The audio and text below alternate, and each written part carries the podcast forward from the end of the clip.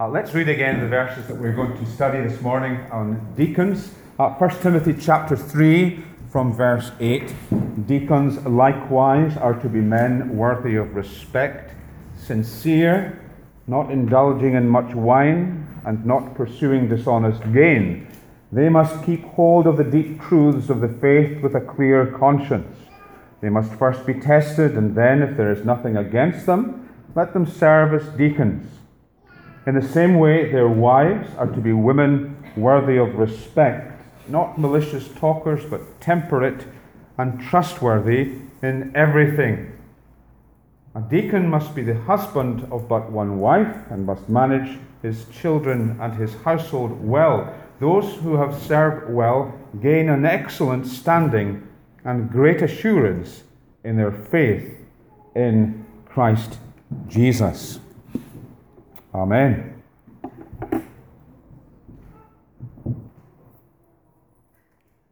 Many of you, I'm sure, are, are either members in the National Trust or you've been to properties that belong to the National Trust of Scotland. And in many ways, the, the National Trust could be described as a sleeping giant. Uh, it has an enormous membership uh, there's a membership of over 5 million in England and Wales, and uh, it's over a third of a million in Scotland. Now, in a sense, it's an environmental organisation. It's caring largely for things like stately homes or castles in remote parts of the country. But there are enormous challenges to the environment uh, more widely. There's the, the challenge of urban sprawl, challenge of of lack of farm policy, challenge of plastics polluting the environment. Uh, there's a heap of issues uh, on which the National Trust is marvellously silent. uh, this enormous membership, which really makes very little impact, largely because it's associated with quaint uh, houses, uh, coffee rooms, and tea towels. A sleeping giant and in many ways, the diaconate, deacons within the church, could be described as a sleeping giant. Uh, the calling of the deacon is high. The potential impact of a biblical diaconate is enormous. And yet, if we're honest, when we think about the work of deacons or a deacon's court, we think about budgets, we think about uh, you know, repairing boilers when they're on the blink, uh, thermostats, and things like that. The word deacon comes from uh, the Greek word uh, diakonia, which uh, means service or ministry. Um, and there are essentially two forms of ministry or service uh, there's a ministry of the word, and there's uh, a ministry of mercy. In Acts chapter 6, which is a key passage when we're talking about uh, deacons, uh, we have a situation where the apostles are being overwhelmed by the needs of the widows. Uh, there was a, a, dispute broke out where uh, the, uh, the Greek speaking widows felt that they were being neglected in the distribution of help. And so the solution to this was not to make the apostles work harder uh, but to, to spread the load. And so uh, the seven, which included Philip and Stephen, were appointed to uh, this mercy ministry. But the point is that uh, both were described as ministry. The ministry that the apostles did, which was the ministry of preaching and of prayer, uh, was a ministry or a service. And the service that the uh, the seven were called to was also a ministry. Uh, they were just two different forms of ministry, uh, which underlines the importance of actually simply recognizing that to which we are called and sticking to it. The apostles realized it was vital to the health and well being of the church that the real practical needs of the widows were attended to. And they couldn't do that without neglecting the ministry of the word. And so, spirit filled men, some of the best men that the early church afforded, were given the task of diaconal work. We see something of the, the high calling of the deacon uh, being modeled in the Lord Jesus Christ himself. Uh, we have that key verse in Matthew 20, verse 28. The Son of Man came not to be served, but to serve and to give his life as a ransom for many. Now, if we were to, to translate that literally, it would be uh, the Son of Man came not to be deaconed, but to deacon and to give his life as a ransom for many. He is the prototype, if you like, the great servant, uh, the, the model for the deacon in the church, whose first calling is to serve others. And in the, the Scottish church, we desperately need a recovery of the office of deacon for the well being of the church. If the church is to see practically the love of God, if the, if the love of God is to be made visible to the watching world, we need a renewed diaconate. At the time of the Reformation, Knox and the Reformers uh, saw mercy as being a mark of the church. The medieval church had become preoccupied with itself, it was amassing great wealth. And when the Reformation came, uh, the great plan was to disperse the, the lands and the wealth of the church to help the poor. And we saw the first flowering of diaconal ministry at the time of the Reformation.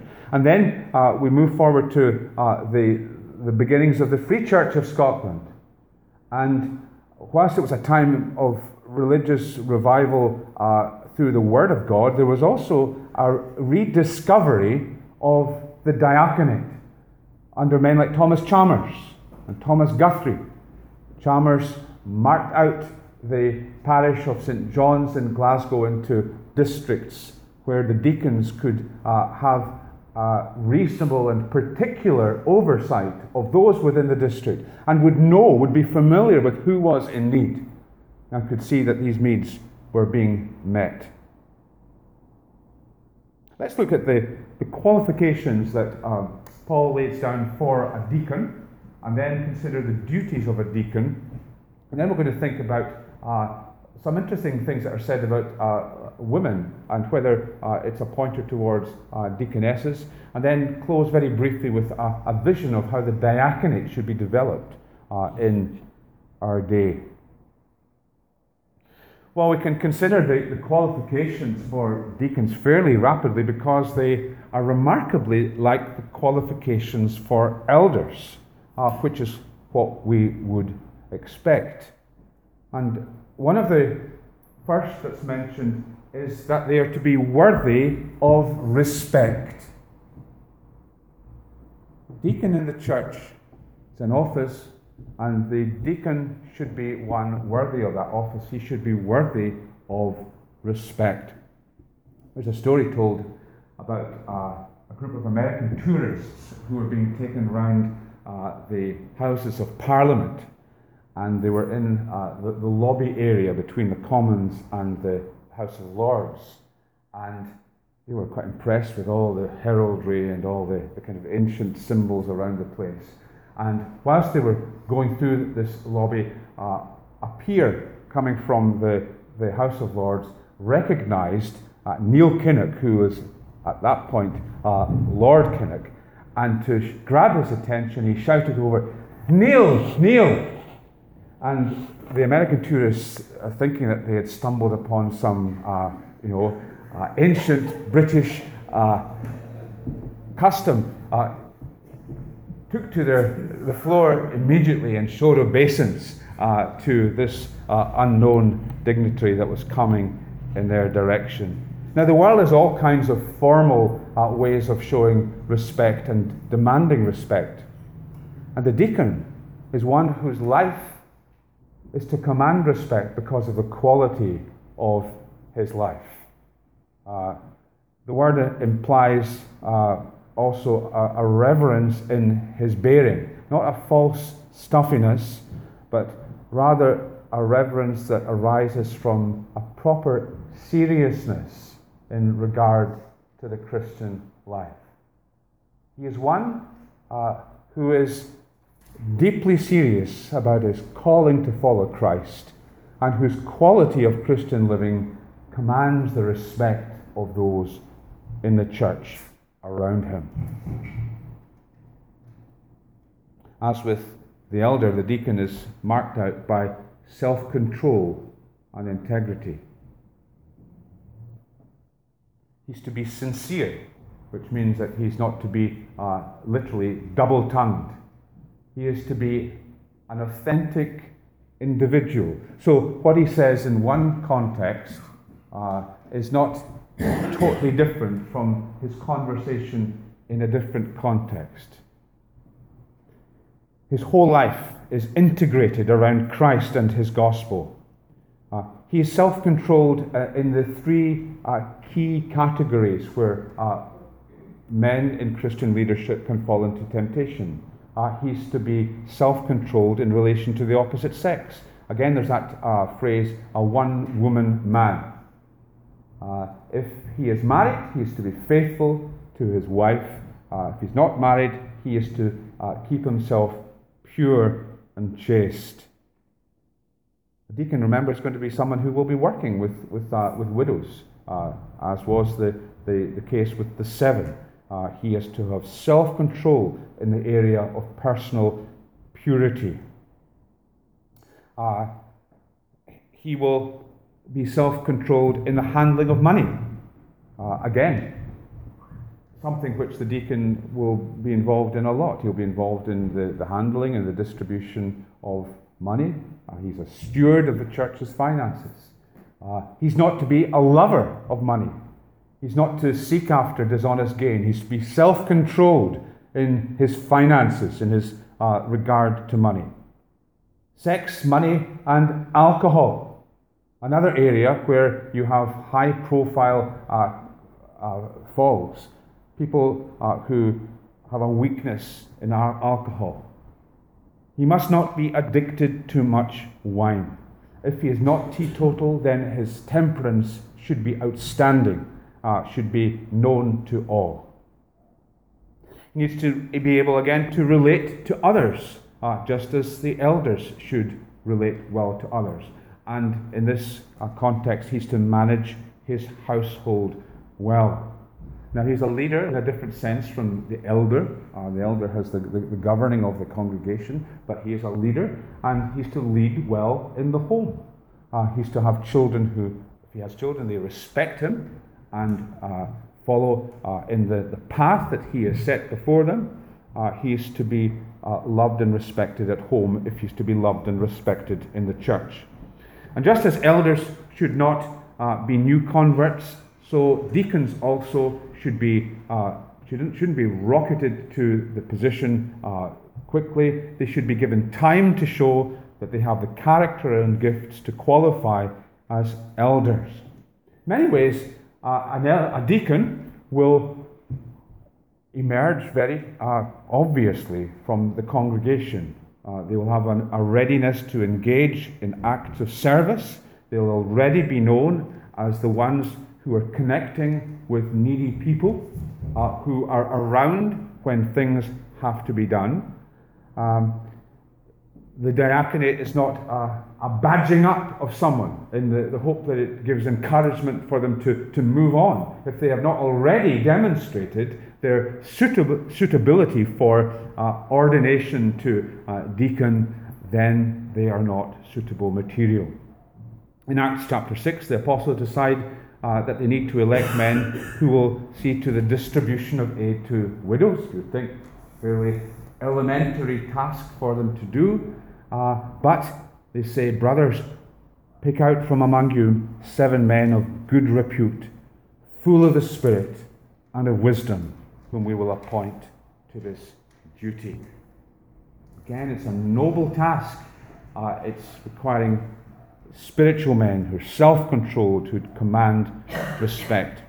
One of the interesting qualifications for uh, the deacon is that they must hold the deep truths of the faith with a clear conscience, the deep truths of the faith.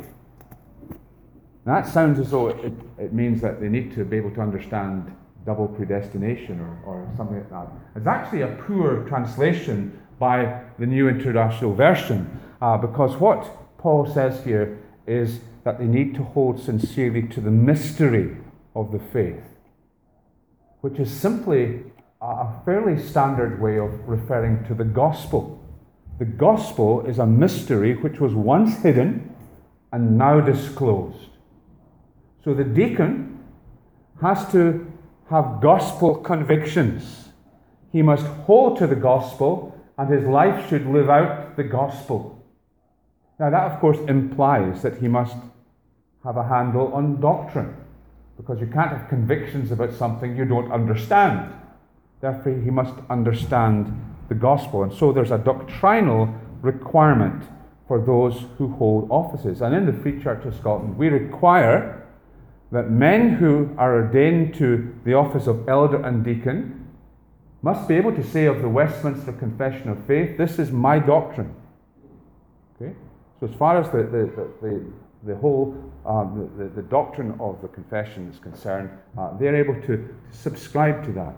And at an ordination of elders and deacons, uh, they will sign, they will put their name uh, to that, what we call the, sometimes the formula. It sounds as though it's uh, something from the chemistry class, but uh, the, the statement that uh, they are subscribing to this summary of Christian doctrine that we have as our subordinate standard. Now, just as Paul gave encouragement to the elders, remember he said to the elders, uh, if you seek to be an elder, uh, it's a good thing.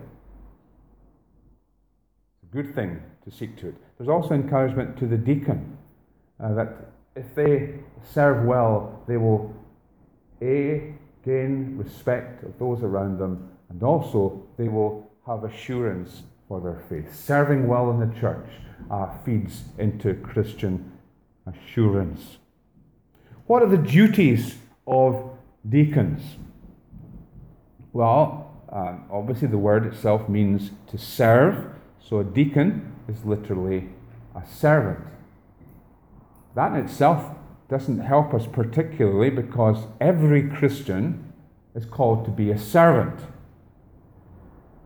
But there are some believers who excel in meeting the needs of others. In fact, one of the spiritual gifts, uh, as mentioned in, in 1 Corinthians, is the, the gift of helping. So you can think of the deacon as a pace setter or a playmaker in serving. Thinking of a World Cup illustration uh, for this, and you have in football teams people who are playmakers, people who direct the play. Uh, I was initially thinking of using Lionel Messi as an example of this, but it may no longer be relevant. Uh, but people who see the opportunity that nobody else sees and make the pass that no one thought of making. Uh, who control the, the tempo of the game. Well, the deacon is to be a playmaker in that sense. He is to be a leader.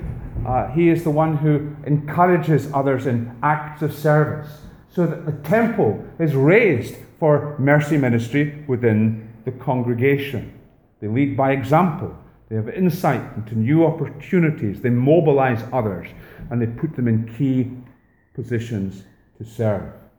You know, the playmaker in football is not always the one who scores the goal, but he enables others uh, to have that last telling touch. Now, although the, uh, the, the seven men who are set apart in Acts 6 are not actually called deacons, uh, most commentators are agreed that what we have here are proto deacons. They are the, the prototype for deacons. So they, they do the things that deacons are expected to do. Uh, they are the kind of men that deacons are expected to be. They were men uh, full of the Holy Spirit and of wisdom, and they served the needs of the widows in the early church. Diaconal works essentially dealing with felt needs which arise because of the fall. So, theologically, deacons are dealing with uh, the three concentric rings which arise from uh, man's first rebellion against God. And when that happened, uh, there was a breakdown in our relationship uh, with God. If you see the, the center circle as being a broken relationship with God, then that's the core need that every individual has. Our core need is to be right with God. And just as Adam and Eve fled from God and, and hid behind uh, you know, the, the, bushes, the groves in, in Eden, uh, so uh, people by and large will not acknowledge their core need and try to hide. Uh, hide by worshipping false gods, gods of family, career, uh, pleasure, and deny that they are in flight from God. There's that core uh, inner broken relationship with God. Then you, you move further out, and because of the fall, you have broken relationships with other people. As a consequence of sin, Adam and Eve began to blame one another. As a consequence of sin, God said that the relationship between the sexes would be one of competition. Uh, the, the man would have a tendency towards uh, domineering and, and, chauvinism, and the woman would seek to have one over on uh, the man. Uh, there would be this breakdown in human relationships. And we see that, uh, that felt need uh, working itself out in a whole heap of different ways. Bullying at school is a result of that breakdown in relationships because of the fall. Domestic violence, uh, all kinds of uh, broken relationships as a result of this second uh, concentric circle of breakdown. And then lastly, a, a breakdown in our relationship with the environment. As a result of sin, uh, God says that the ground will no longer uh, be as responsive to the labor of Adam as it was. It will yield uh, thorns and thistles. It will be by the sweat of his brow that he earns his bread. And we see the, the, the effects of sin in all kinds of, of uh, natural calamities uh, earthquakes, uh, power block failures, superbugs, uh, the physical environment around us. And deacons spearhead the church's calling to minister the help of the gospel to a world that is hurting, that is groaning under the fall. Uh, when we meet with one of the outer circle of needs, such as relieving poverty, uh, visiting the sick and widows, supporting single, uh, single girls who decide to carry their babies through to term. Uh, when we do anything of these kind of things, we are showing the love of God. We are making visible the, the great truth that God uh, is a God of love.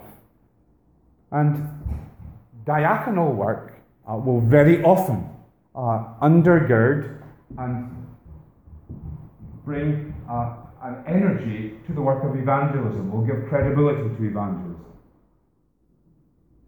But our primary reason for mercy ministry is that God has commanded us to love our neighbour. This is the great commandment to love the Lord your God with all your heart and soul and mind and sin, and your neighbour as yourself. And we have that written into our vision statement, don't we, as a congregation? That not only do we want to share the Bible, but we want to love our neighbour. We want to have a balance, uh, to uh, be faithful to God's requirements of us as His followers. When Jesus spoke about loving our neighbour uh, in the parable of the Good Samaritan, uh, he spoke about uh, a very unlikely person who met the felt needs of a stranger who was probably a Jew. Uh, those felt needs included intervening uh, to remove the uh, immediate the man from immediate danger, uh, and that intervention was, of course, a risky one because uh, the man there, who is uh, covered in blood and bruised, was a sign, obviously, that there were uh, thugs in the neighborhood who may still be in the neighborhood. So it was a risky intervention. Uh, he gave the man medical relief by pouring wine on his wounds and binding them up. He provided for his transport needs by putting him on his donkey, taking him to the inn. Uh, he provided shelter for the man, and he provided ongoing support by offering to pay whatever was needed for the ongoing care of this man. And what the man did is identified as mercy. Uh, the rich young ruler replies that it was he who uh, showed mercy to the man that was his neighbor. Jesus says, You go and do likewise. The deacon's role is to take a lead in meeting uh, human felt needs with acts of mercy. Now, there's an interesting mention in verse 11 of their wives. Uh, and it's interesting from a num- number of points of view. Uh, it's interesting that the NIV has, has made a judgment call in translating a word, uh, gunakai, which actually is women. And there's no definite article, uh, there's no personal pronoun, uh, it's simply women. Uh, women likewise. And that, of course, is the same way that uh, elders and deacons, their role has been introduced. Elders likewise, deacons likewise. So, is this introducing uh, a new category of office bearer, uh, deaconesses? Uh, in favour of that is the, the fact that the, the tasks that they would be called to do uh, wouldn't contravene what Paul has said about uh, women not teaching or having authority over a man. And there's also the question of why uh, this, we have this list of women sandwiched in the midst of teaching on the deacon, and why these women are to have qualifications. Uh, why are they, in effect, being screened for their character? And one response is, uh, which the NIV uh, opts for is that these women are deacons' wives, and therefore uh, the deacons are being qualified for their jobs by looking also to the character of their wives. But why should the deacons be singled out like that? The elders' wives didn't have a screening process of that kind, and one would have thought that it was even as important or even more important that the elders' wives should be screened. Why just the deacons' wives? be screened in this way. By far the most likely reason is that these women were screened uh, with this selection criteria because they were going to be appointed to do diaconal work in the congregation, uh, perhaps alongside their husbands, whereas the elders' wives would not be expected to uh, share in the work of the eldership with their husbands. And this uh, adverb likewise further supports this and it precedes the description of elders and deacons. So, uh, it does seem that uh, they are mentioned in this way because of a particular function that they had. But the word is simply women, and it could be that they were the wives of deacons, but it could also be that it was a wider group of women and that they were selected uh, on the, the basis of their character uh, for assisting uh, the deacons. There seems to be a distinction between the women of verse 11 and the deacons whose duties described in the paragraphs around them. So we have this interesting mention of women uh, and, and then uh, their characters. And then in Romans 16, verse 1, we have a mention of Phoebe, uh, who's sometimes referred in the translations as a deaconess of the church in Cenchrea. But again, the word is simply a servant of the church at Cenchrea. So, on that basis, it's very difficult to build a case for an office of deaconess.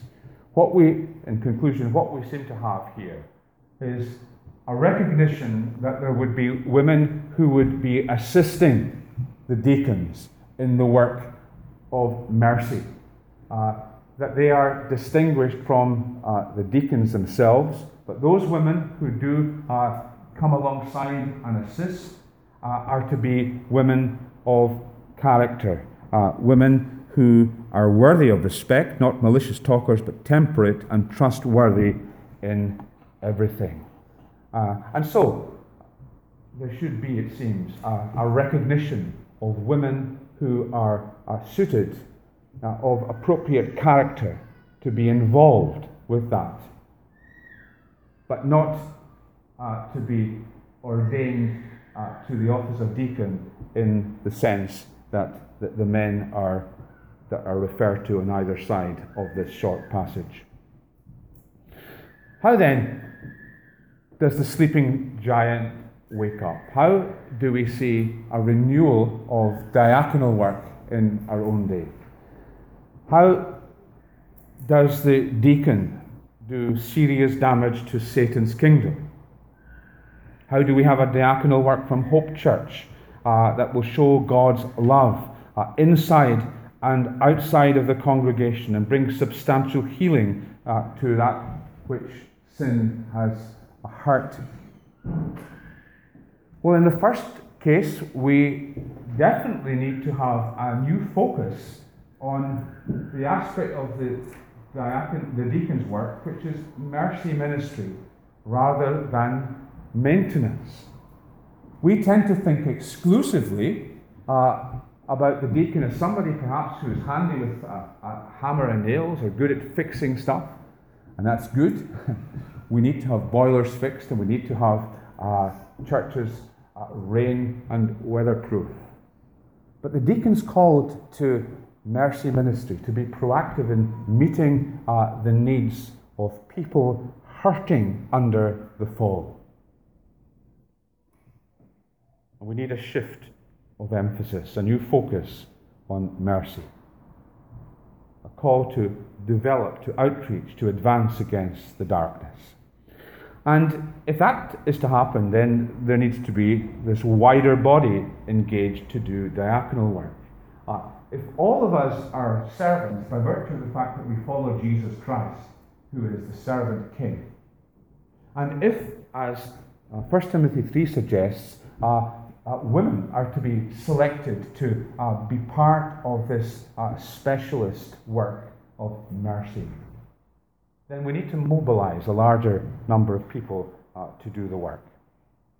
And then, how do we organize it? Well, sometimes the work of deacon is simply submerged uh, in, by the eldership. Uh, it's been our practice uh, to have a deacon's court where elders and deacons meet together, and sometimes uh, the deacons can be a very small minority of that gathering. And is there a case to uh, give more autonomy to uh, the deacon's court and to give them greater encouragement to use the resources to hand and their distinctive calling to further the work of compassion uh, for which God has raised up deacons in His church? May God enable us to think through these things and to rise to the task of showing God's love through mercy ministry to his glory. Amen.